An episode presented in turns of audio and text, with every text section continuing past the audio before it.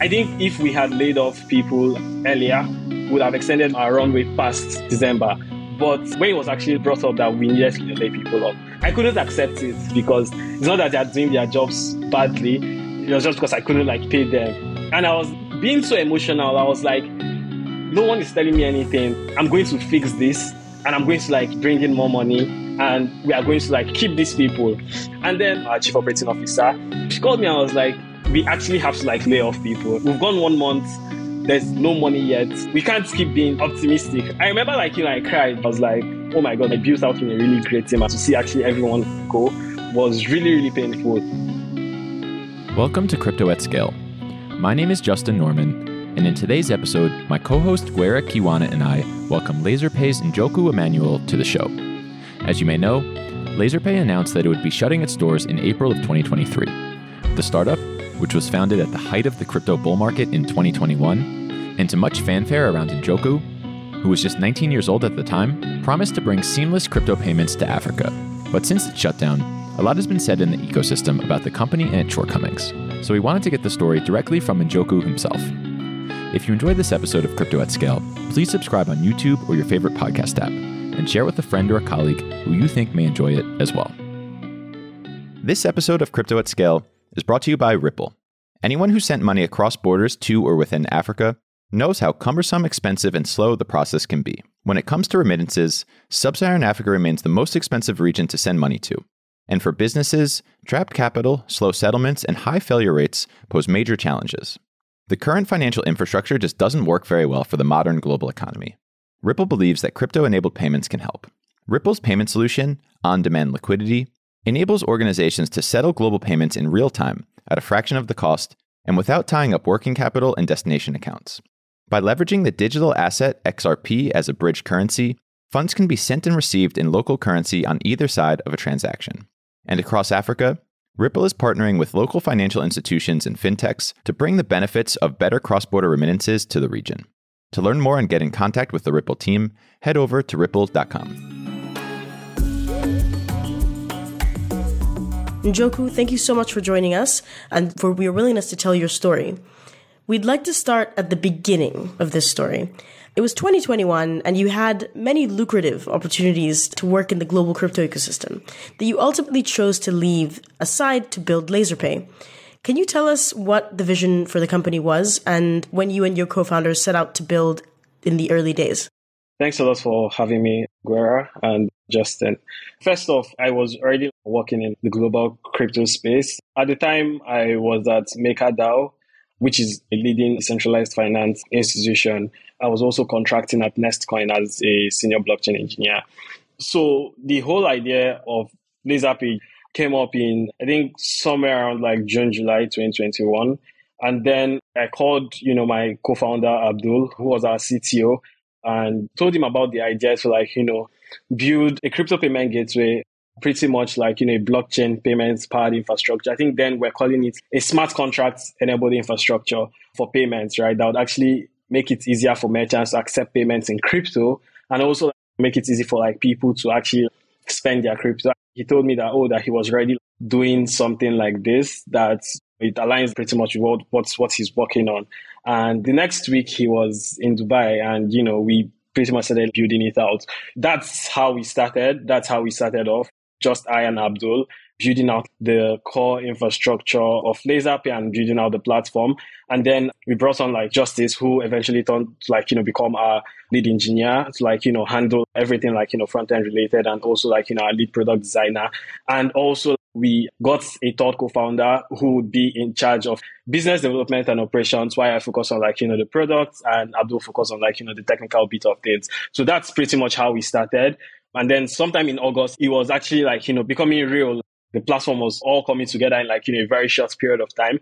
And then, you know, I told Yele about it. I told Yele about my vision to actually enable people to get crypto to like that point where people are comfortable, like, you know, spending in crypto and wanted to like, you know, show people that crypto was not just an asset for trading. You could actually use it as part of your daily lives, right? And to also show merchants that they are actually restricted by their borders because they only sell or they only accept payments in their local currency, right? But then they can actually have access like the entire world, right, by accepting stablecoins as you know, a means of payment. And Yele was sold by the idea. And then he made an investment in Lazerpay. And that was our first ever investment. And then he told me that I'm actually building a business and it's totally different from just building a product or just leading an engineering team. So I had to leave Nestcoin and like, you know, quit my other jobs, which I actually had and turn down all the other offers I had to like, you know, focus full time on, on Lazerpay. And Njoku, so I know all told you raised about a million dollars and then you know you had some pretty good initial traction you know it was a bull market and the company grew pretty meaningfully in, in terms of headcount i think you said at the peak it grew to 15 people so can we just talk a little bit about that period of time so you set out you raised some money the company grew you had some traction like how was the business doing and what was that year or two like for you as you were building the business I think at peak, our headcount was around 24, 25. So we actually grew that large in such a short period of time. But then in that time where we're actually like growing like, you know, our headcount and stuff, we were focused heavily on product development. So at the time, we focused mainly on two things, growth and marketing, and basically putting the brand out there, letting people know that, oh, crypto is not a scam. This is what you can actually use crypto for. So we needed to like, you know, do a lot of education for them to even say, oh, okay, I want to actually like, you know, integrate this on my platform to accept payments. And then the second pillar we actually focused on heavily, which I actually led was product development. So we actually wanted to like be the best products out there. And then I usually call Lazerpay like, you know, the Paystack for crypto because I really love the Paystack engineering culture and actually how they ship excellent products. So for us, getting a product that works was priority and we kept on iterating. We, we like, you know, onboarded a few businesses. We actually like, you know, got like these businesses to like, you know, start transacting. While they were transacting, we're talking to these businesses directly and iterating on like, you know, our platform, right? Like the version one of Lazerpay and what Lazerpay looks like today is a whole lot different. So like my focus at the point was basically heavily on product development and like, you know, making sure that we never have, you know, any downtime on like, you know, our engineering since we're like a business where we're actually like, you know, building APIs for like businesses we had this zero tolerance for any failure around like, you know, our engineering or products bit of things, right? So that was pretty much what, you know, we're focused on. And then we also onboarded quite like, you know, a number of businesses, right?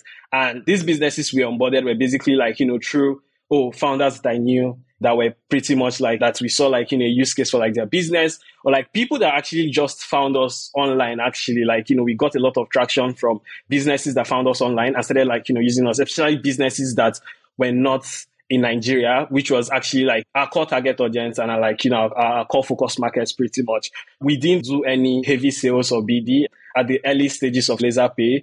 So like, you know, six months in, we weren't like, you know, really doing much business development or sales. We're pretty much focused heavily on product development and building the product, right? So that was our core focus at peak. So yeah, that's like pretty much how the business was shaped at like the early stages. And we kept on hiring people, mostly people on like the product team and also like, you know, the growth team as well. We didn't really focus much on hiring anyone on like the BD or sales team, right? Until like later in 2022.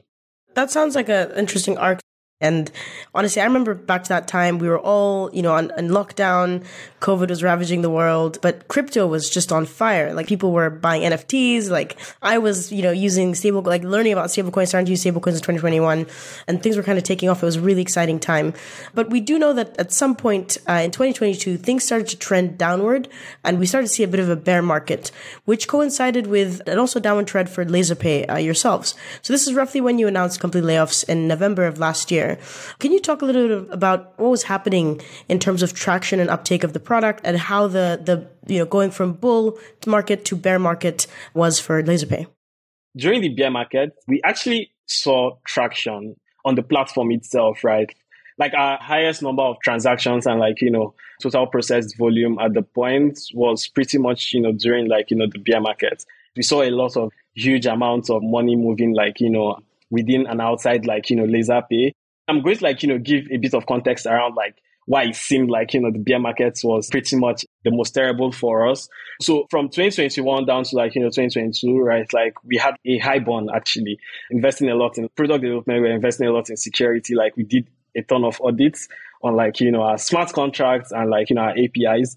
And then we're also investing in growth and like, you know, events marketing as well. So like our burn was high and at the rates which we're going at, right? Like, you know, it happened that at the time when we needed to like, you know, scale pretty much because of like, you know, the volumes we started seeing, that was also the time where we needed to like raise more money to actually have like enough runway to like carry us through like, you know, the bear market.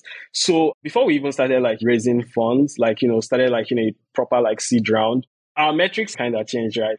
At first, revenue wasn't top of my list. You know, I'll be honest, revenue wasn't top of my list at first. So in the bear market, we actually hired a head of partnerships. And when she came in, a lot of things around business development and sales, like, you know, changed in the organization, right? We had a proper sales structure. Maybe I should have done that since like, you know, day one. I think like one of my biggest mistakes wasn't bringing her on early enough. So we had like, you know, head of partnerships, like, you know, there was actually like the employees within the organization, everyone within the organization could actually feel like there was this change in terms of, oh, we are actually making money. We're actually like bringing in businesses that actually brings in like, you know, volumes. So that was why I said like, you know, the bear market was actually the period where we had like the highest number of transactions, right? That was actually when we like, you know, hired like this head of partnership. She became like my right hand man and actually took out a lot of pressure on me respect to like, you know, business operations, right? So she basically was filling in for the role of a chief operating officer. And, you know, operations internally and externally got extremely better so we started thinking about other business models, right? I think this is also something that, you know, I wasn't thinking about early on, right? Where we're just making money on incoming payments, right? But then we now started thinking about ways where we could leverage our architecture and leverage like, because we built an entire blockchain infrastructure suite, right? So we started thinking around how we can leverage this to make more money we introduced like, you know, our on ramps and off ramp feature, right? Like, you know, the APIs part and like, you know, liquidity part. We also like introduced instant swap. So you can swap between like, you know, stable coins as well. So we also started building out components that were going to like, you know, lead to a subscription based business. That was around the time we started raising, you know, our seed round. So at the time we were raising our seed round. So I went out to like do the fundraise pretty much. So taking us back to like the $1 million raised, we raised 400K earlier in 2021. And then we raised 600K in addition to like, you know, the 400K around like very early 2022. That was going to be like, you know, the beginning of our seed round. So we paused it, you know, ramped up growth so that we can actually go back and like, you know, raise more money to actually expand our runway to execute what we had. So we onboarded like a couple of businesses that, you know, we're going to do up to a million dollars in transaction volume, which translated to like ten thousand dollars in you know revenue for us, right? Like baseline revenue for us, and we onboarded like you know five six of these businesses. So that would have like you know translated to like you know fifty to sixty k in revenue for us, like right. These businesses actually integrated our platform. Some for like off ramp and on ramps. Some for like you know crypto payments, which was going to be where a chunk of you know our revenue was going to come from. But then we ran into like a major blocker. And at the time when these businesses were supposed to like go live, then we realized that their compliance shut it down. And then we realized that, oh, that, you know, regulations in our market is actually like, you know, the core problem that will actually like, you know, run into and be like, you know, the biggest blocker. So that was pretty much like, you know, what happened around that time where we're basically like, you know, building a bear market, raising money and trying to like, you know, structure our operations properly. One thing I want to pick out of that story, because that, that sounds like such a crazy time. Like you guys, like Njoku at heart, you're a hacker, right? You and your team are hackers. You guys are engineers. You just want to get in the weeds, build the really cool things, and you you did that, right? And one thing that I, I really want to make sure that comes through with the story is that that was what you started with. You really wanted to build a good product and you built a phenomenal product, right? And then just so happened that a bear market came and that's also when you were, when you were raising and then started having to think about commercials and all these other things.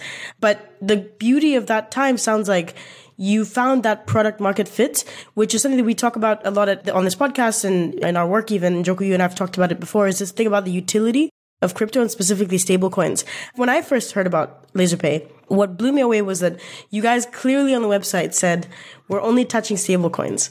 And that click right there, that, that's exactly what is really the utility of crypto for payments in Africa is, is making it easy to understand, easy, easy to use, So it's really great that you guys were able to do that. Can you tell us a little bit about there was a time obviously in that that you started to you moved from hacking to now building a business and and one thing really uh, that was talked about in the media in the last few weeks is about the inability to sell to enterprises. So I don't know if this was fair or not, but there were some titans in the industry like E from Future Africa who brought up the topic of your age and alluding to that being a factor in, in missteps like a lack of focus on selling to enterprise.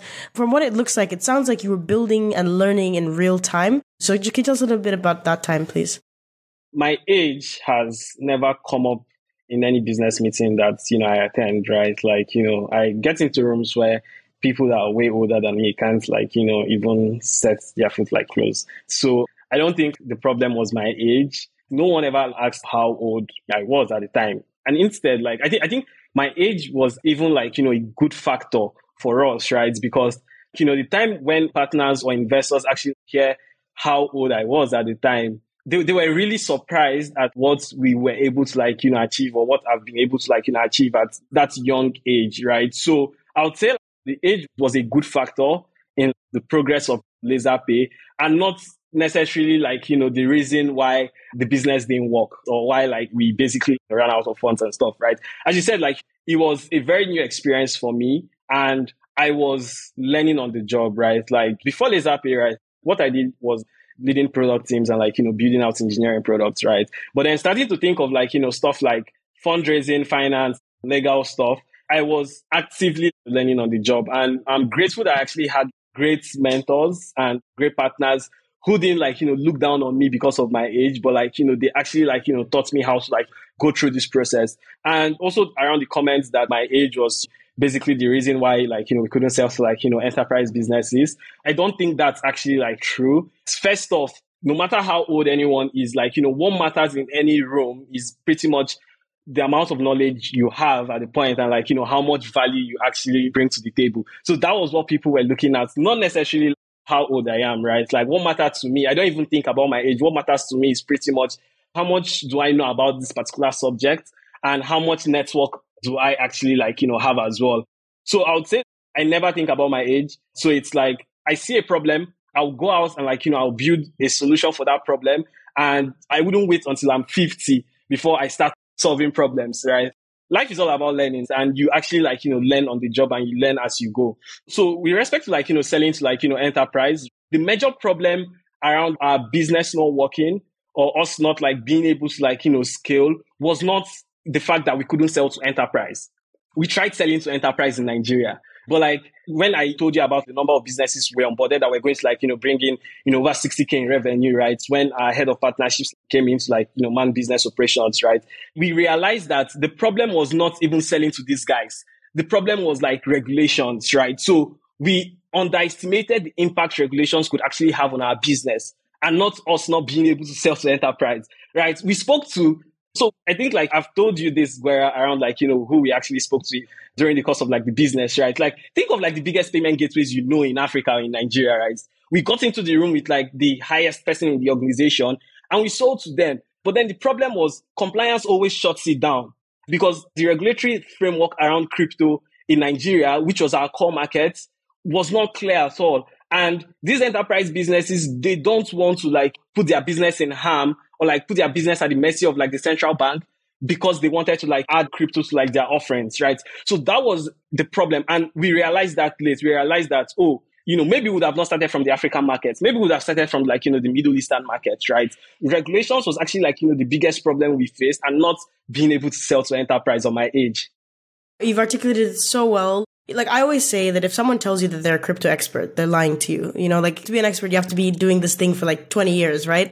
That means that we're all learning this stuff in real time, especially people who are brave enough and bold enough to build businesses in this space. And, and that's something that was really commendable. I think something that we don't appreciate much about founders of crypto startups is they're really pioneers and even companies like, like MFS Africa, like, you know, Stripe, for example, Visa, larger incumbents who are now embracing crypto are doing it a lot slower and a lot more deliberately. But like that can only have been done by people who were forging a path early and learning these lessons that you learned already. So one thing I want to kind of touch on is how commendable it was that you chose to be radically transparent throughout this whole time you were upfront, honest on Twitter in interviews about like what we were building. You shared news and learnings as they happened, and you continue to do so. And I think that one thing that was commendable is, is, that you did that with bad news. I think that's something that you should be very proud of. I think when you guys had layoffs last year and the shutdown. So in an ecosystem where this isn't the norm, can you tell us a little bit about your decision to be transparent as, as a core value for Lazerpay and, and especially blockchain, for example, public blockchains that by definition they're transparent, they're public. Can you tell us a bit about your thinking about the ethos of transparency at Lazerpay? Yeah, so when we actually started Lazerpay, again, like, you know, I look up to like Shola of Paystack and Yele of like, you know, Nestcoin, right? These are like people who are like, you know, mentors to me, right? So when we started out Lazerpay, right, like, you know, I was working at Nestcoin at the time. So the way I wanted to operate, I wanted to like, you know, operate, you know, a flat organization where anyone can actually have access to me. Anyone can actually bring up something and say, oh, this thing that we are doing doesn't make sense. Or, Njoku, this idea is stupid. Like, you know, this is how we can make it better. That was the core of like the culture wanted to like, you know, create a laser We actually did that. And you can't create that kind of culture and stay hidden or like, you know, not being like, you know, transparent, right? So I saw how like, you know, Yele was transparent. I also saw how like, Paystack and like, you know, Shola is actually like, you know, transparent. And I'm like, for me, like, I don't have like, you know, anything to like, you know, hide. One of the things I want is like, you know, for other like founders or for like builders in this space to come out and like, you know, actually like talk about what they are building and like be like an open book pretty much. And then like, you know, you can actually see people that are willing to like help you, right? So transparency for us was core because we needed to like build certain cultures that like, you know, Lazerpay. Our metrics were pretty much public, both internally and externally to our investors, right? Like it was connected directly to like, you know, our database. So if someone makes a payment of $1, it goes there and you see like, you know, one dollar. So we weren't hiding anything. Like, you know, you could actually see like, you know, our burn rates, how much we're spending, what we're spending on, uh, and how that progressed. So I was very, very open with, I think I started with being very, very open and honest with like the team. And that's actually like set the path for me to like, you know, be transparent in public as well, because I'm actually building stuff and I'm building stuff in a new industry. So like, we don't know it all, right? It's like, you know, we learn, we learn as we go.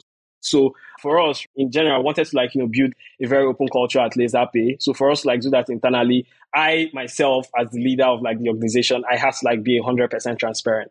So Njoku, I want to move forward just to the decision to close down. I guess I'm going to be the bad guy and bring up all the painful decisions. But of course you made that announcement in April. And again, I think you know the fact that you came right out and did it publicly is a brave thing and I'd imagine a very tough thing it sounds like there was a lot of learning lessons, some things you would do differently with respect to the seriousness of the challenge of regulation and related to your burn rate and some of the things that you spent money on in, in advance versus you know sort of later on the greater focus towards sales and building out business operations.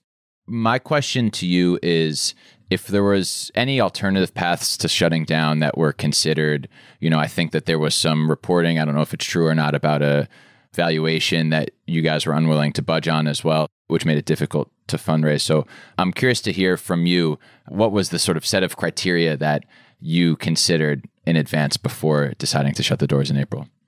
Remember, I said we started raising funds, right? And first off, the thing about like us not like you know budgeting down to like reduce the valuation is totally false. We had a proposed lead investor and then, you know, we're raising at a $50 million valuation. So yes, we're raising at a $50 million valuation. And then, so we signed the term sheets. They were doing the, the like due diligence, like, you know, took like, you know, four months and also like went past that. And like, you know, it was pretty much time for them to like, you know, wire the money because we had already like, you know, gone through like the DD process. And again, like I said, we're very transparent from day one with like, you know, look, this is what we have strongly. This is our strength, which is product building we are actively like, you know, working on setting up like, you know, proper business operation structure, which was doing well at a very small scale and like, you know, hindered by regulations. And look at how much we're actually making. And if we're able to like, you know, onboard XYZ businesses, we're also like, you know, making plans to pivot the market focus down to like the Middle East because I have like a large network there as well. And like the Middle Eastern market is not as like strenuous as like the Nigerian markets. We respect like regulations, right? So we already started making plans to like even hire someone that would actually like lead growth and kind of like, you know, BD and sales like in the Middle East during like, you know, this process. So, you know, we realized that, oh, regulations is a blocker. We're like, what can we do? How can we fix that? Right. And I accept that we actually realized that like, you know, really, really late. Right. So we started looking into like the Middle Eastern market and we had all like, you know, list of prospective businesses and I had already reached out to like, you know, their CEOs, like, you know, people actually leading like, you know, the organization we were targeting. So we're very transparent with all that, like, you know, during this process. Right. And then they came back later and was like, you know, the market is really bad, that the valuation doesn't work for them anymore. Based on like, you know, the analysis, this is the valuation that work. And I called the meeting with like, you know, my co-founders and like, you know, the core management. At this point, we needed money. And at that point, valuation didn't matter to me anymore. I just needed to like, you know, save the business. And because we had something great going on, I just needed to like, you know, save the business. And then I remember like, you know, when they actually sent the message around like, you know, valuation doesn't work for them anymore. I remember I started like panicking. I was freaking out. It was as if like the entire world was coming down my head. I started like, you know, calling all my investors pretty much. I called Shola, I called Yele, I called the guys at 4DX to tell them like, you know, situation of things and stuff. So plan A was pretty much like reduce the valuation as much as possible, cut down bonds like the barest minimum, reduce valuation, right? So we did that, we reduced the valuation, went back to them, you know, you're like, oh, they would get back to us and stuff that they're keen to like, you know, invest, even with like lower valuation. And the excuse was like, you know, the market. And like, you know, that was the time where the crypto market was also crashing. So we're able to like extend our runway down to like December. I think if we had like, you know, laid off people earlier, would have extended like our runway past December. But when it was actually like, you know, brought up that we needed to like, you know, lay people off, I couldn't accept it. I was like, does it mean that these guys are like, you know, going to go out of like, you know, their jobs, right? Because it's not that they're doing their jobs badly. It was just because I couldn't pay them.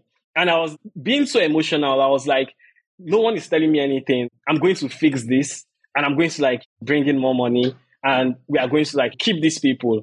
So that was the first thing that happened, right? Like I refused to like, you know, lay off everyone. Then like our head of partnership became like, you know, our chief operating officer. And, you know, she called me and I was like, we actually have to like lay off people, right? Like we've gone one month, there's no money yet. We can't keep being optimistic, right? Like we need to like, you know, lay off people. I remember like, you know, I cried, right? Like, you know, I was like, oh my God, like, you know, I built out like, in a really great team and like, you know, to see actually everyone go was really, really painful. So I sent out this internal like, you know, message. And then what I did was instead of like, you know, just getting on a call with everybody and also like everyone internally knew about like, you know, the progress of stuff. And we're like, this thing can actually come down to like, you know, two things. It's either we get more funds or we have to like, you know, lay off everyone pretty much, right? Like, and leave like, you know, the core people that need to like, you know, keep the business operational. I spoke to a lot of investors, but then when you're raising funds the first time, when you've not started building the business proper or when you've not started getting like, you know, any traction, pretty much pre-seed stage, it's a lot easier. But like when you're now raising funds at a point where it's like, what are your numbers like? I don't care about product. I don't care about kind of product you have, right? Like how much are you making in revenue? So that's a lot more tougher. That was the situation we're in. And like, you know, one of my biggest mistakes as well was, you know, when raising like the first round, I didn't think about like where I needed to like be to be able to raise the second round. And I think that's something that like founders should actually do, right? Before you touch that first $1,000 from an investor, you need to have like a plan on like, where do I need to be before I break even or like, you know, start making money to like cover OPEX or to like, you know, raise funds? I didn't do that. So we did a plan B, plan C. We had to then like, you know, result like laying off like, you know, employees. Like, you know, the deal didn't go through with the proposed lead investor. Um, wasn't because of like, you know, valuation, but weren't aligned at all. It became like, you know, a whole messy situation. And this is another like, you know, mistake I made, right? Like, another lesson pretty much, right? Like before that deal, I had investors in the door that wanted to give me money, but I held them back off because I wanted to like raise a specific amount. I stalled them and then was focused on this because it was not just going to like bring in 200k, it was going to bring in a million dollars. Plus, there was like a commercial agreement to it. So our business development and sales would have skyrocketed. Our numbers were going to like go insane, right? So my focus was, I'm like, oh, look at my weakness. These guys are coming to like, you know, fix this thing for me, right? So my focus was there. I didn't want to like, you know, hear that you want to give me money. No, like, you know, hold your funds, right? I'll come back later to it. I think that was also like, I should have just collected any money that came, like, you know, I should have collected it at the point. So it became like a messy situation. We couldn't like, you know, align on like, you know, terms. We had to like call off the deal. That was basically like us resorting to like, you know, plan D, which was having to like lay off our employees. I think that was the toughest moment, I think, in my life where I got to like this point where like, you know, something that I built from ground up, right? Like the reason why I can't see it like, you know, progress was because of like funds, right? Like money pretty much. And it was so emotionally and like, you know, mentally like, you know, draining. So I sent like, you know, this internal letter to like everyone on the team. And then I asked people to like, you know, schedule like a one-on-one call with me. So instead of like, you know, just sending out a general message that, hey, you like, you know, you're being laid off, right? Like I was like, everyone get on like, you know, a call with me. And sorry, before like we got to like layoff, the management stopped taking salaries first. And then after like a month, I also got on a one-on-one call with the team telling them that, look, we'll have to like slash your salary or we have to like, you know, let you go so that we can actually have more money in the bank. And to my greatest surprise, when I was talking about that, everyone was asking me, how's your mental health, right? They weren't really like, you know, bothered. So for me, like that was like, you know, an extra push to like, you know, go get some more money to keep the ship sailing. So when we got to like plan D, where we had to like resort to like laying off people on the team, I had like, you know, this call with them. I remember like, you know, I cried on the call, but like, you know, I turned off my camera. Oh, like, you know, I'm a hard guy. yeah. But like, you know, I actually cried on the call because it was actually so emotional for me because I had already seen what wasn't working and what we could like, you know, fix. And it was beyond my control. So like I told the team and then to my greatest surprise again, and I think this is like one of the benefits of like being transparent and like, you know, open is that if you're a good leader, your team will actually have your back. They will definitely have your back. To my greatest surprise again, like, you know, people were like, we want to work pro bono. You don't have to pay us. It doesn't have to like be recorded that like we owe you whatever. We just want to like work pro bono, maybe until like, you know, when we get some of that job, right? And I was really amazed by that. I was surprised, but then I told them that like, you know, look, in as much as I would love you to, you know, work pro bono here, you all have lives and you need to start looking for like the next thing to like, you know, do ASAP. Right. And I was like, I would make it my job within the next two weeks to get you guys another role or at least an interview in like two, three organizations. And I actually did that. It's like, reach out on my network. Are you hiring? Are you hiring? I have like, you know, the best guys. Plug them in, got like, you know, interviews. I literally like texted or emailed like, you know, people that I knew that could potentially be hiring to actually hire the guys that worked at Lazerpay. So it was like a really emotional one for me. And I think at the point where we're like, you know, laying off, we had actually run out of runway. I think until we had until like December. And what was advised was that we even shut down at the time. But I was like, nah, I'm not going to shut this down. I'm still going to like, you know, see this through. And then like, you know, I was like, oh, okay, how much personal funds do I have? Abdul, how much do you have? And then my parents were aware of, you know, the situation. My dad even offered to like, you know, sell one of his houses to actually give us funds like invest in the company, right? Or to like, you know, survive, right? Because I mean, it was like a very heartbreaking one for like everyone involved, right? So December, like, you know, came, like, I was like, I'm going to like, you know, push this through that, like, you know, I spoke to Abdul and I spoke to like, you know, two, three other people that were still on the team and like, you know, look, we have to like do what we have to do. The plan was like, you know, pivot into like the Middle East. We are going to like do that, right? So we kept on going. We're like, we're not going to just turn off the lights on our customers, right? We are going to see that like, you know, we actually like, you know, make this stuff work. So that was very, very important for us. And at the time, I wasn't thinking that I'm going to like, you know, run into like personal finance issues, right? Where I didn't have like, you know, anymore. I didn't care. I was like ready to like, you know, put everything in. And like while still doing that, I texted a couple of my friends and I actually borrowed money from my friends, right? To actually keep going.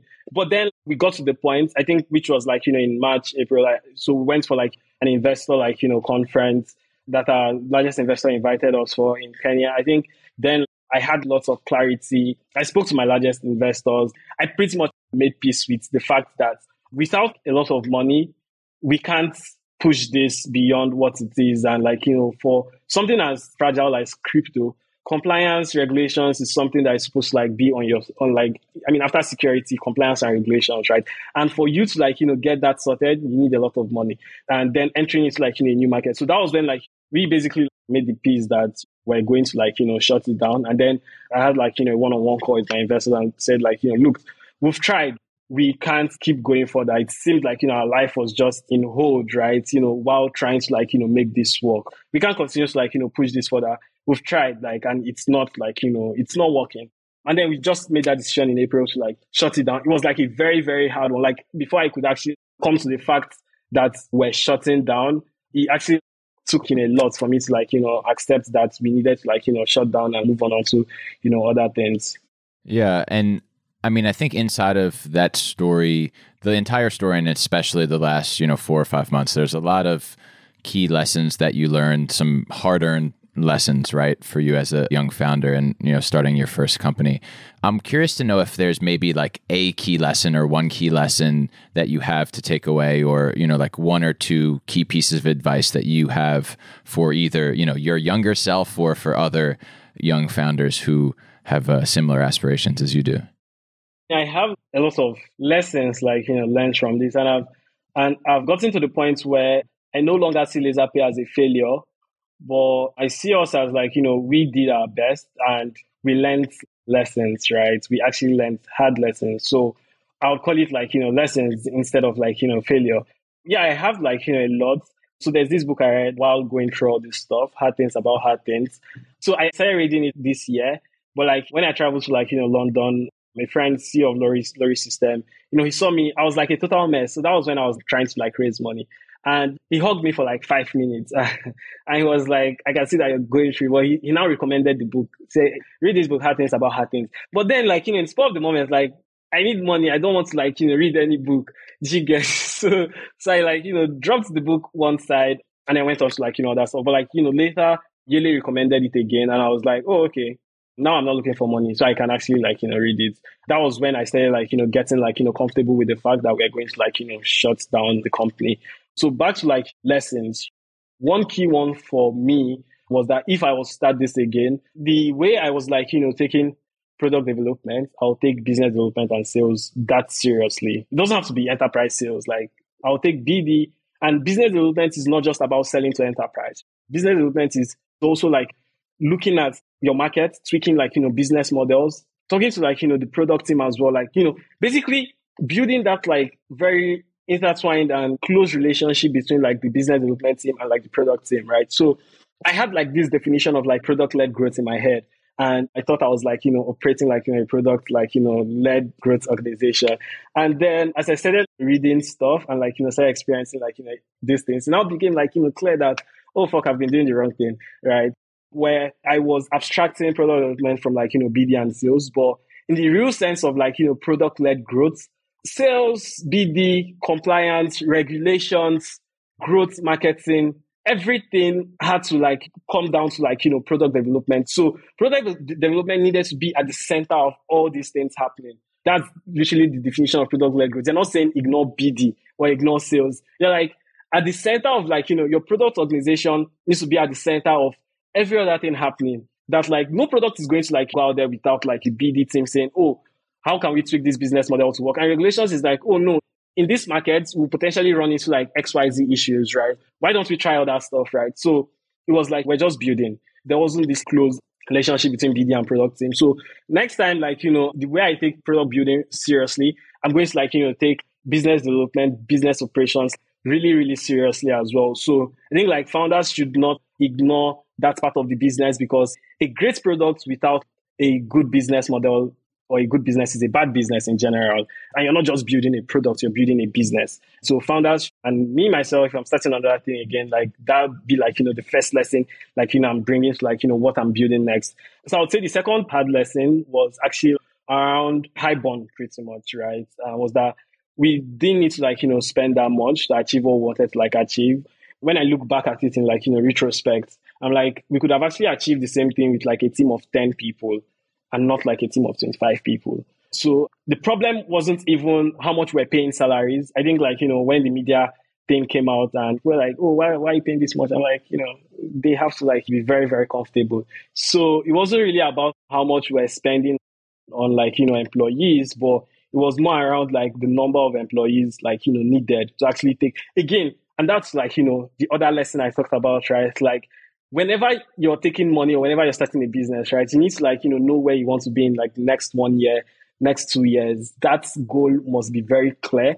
And it's like when that goal is set, it's like, what do we need to get here? And how much will it cost for us, like, you know, get to like this point and like, you know, track every single data no data should be left untracked, right? Or monitored, right? Track every single thing and make sure that you're actually on track to actually achieving your goals. The goal remains the same, but like what you do daily is like, you know, very important. So that guy will actually affect and control how much you spend. And it's like, you don't have to like, you know, hire 25 people. You know that, oh, what we need to like get to X points to make XYZ is two people, is three people. These are like, you know, the number of people that we need to like get that stuff done, right? So that's very important as well. Like, you know, having a sense of where you want to be in the next two years, five years, 10 years, and like planning based on that. So we didn't really need like, you know, that much people on the team.